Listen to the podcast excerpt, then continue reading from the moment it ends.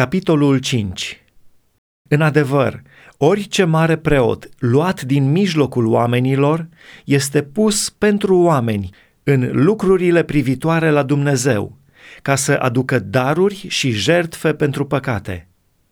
El poate fi îngăduitor cu cei neștiutori și rătăciți, fiindcă și el este cuprins de slăbiciune. Și din pricina acestei slăbiciuni trebuie să aducă jertfe atât pentru păcatele lui, cât și pentru ale norodului. Nimeni nu-și ia cinstea aceasta singur, ci o ia dacă este chemat de Dumnezeu, cum a fost Aaron. Tot așa și Hristos nu și-a luat singur slava de a fi mare preot, ci o are de la cel ce i-a zis, Tu ești fiul meu, astăzi te-am născut și cum zice iarăși într-alt loc, Tu ești preot în viac, după rânduiala lui Melchisedec.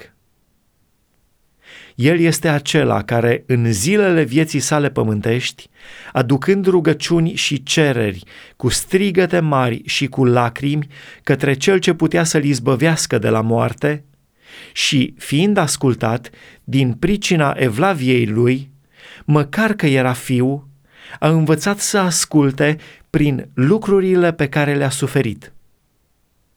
Și, după ce a fost făcut de săvârșit, s-a făcut pentru toți cei ce-l ascultă, urzitorul unei mântuiri veșnice, căci a fost numit de Dumnezeu mare preot după rânduiala lui Melchisedec.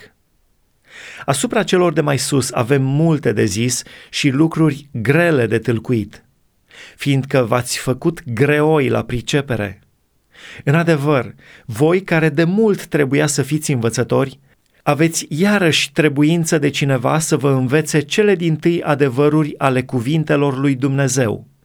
Și ați ajuns să aveți nevoie de lapte, nu de hrană tare – și oricine nu se hrănește decât cu lapte, nu este obișnuit cu cuvântul despre neprihănire, căci este un prunc. Dar hrana tare este pentru oamenii mari, pentru aceia a căror judecată s-a deprins prin întrebuințare, să deosebească binele și răul.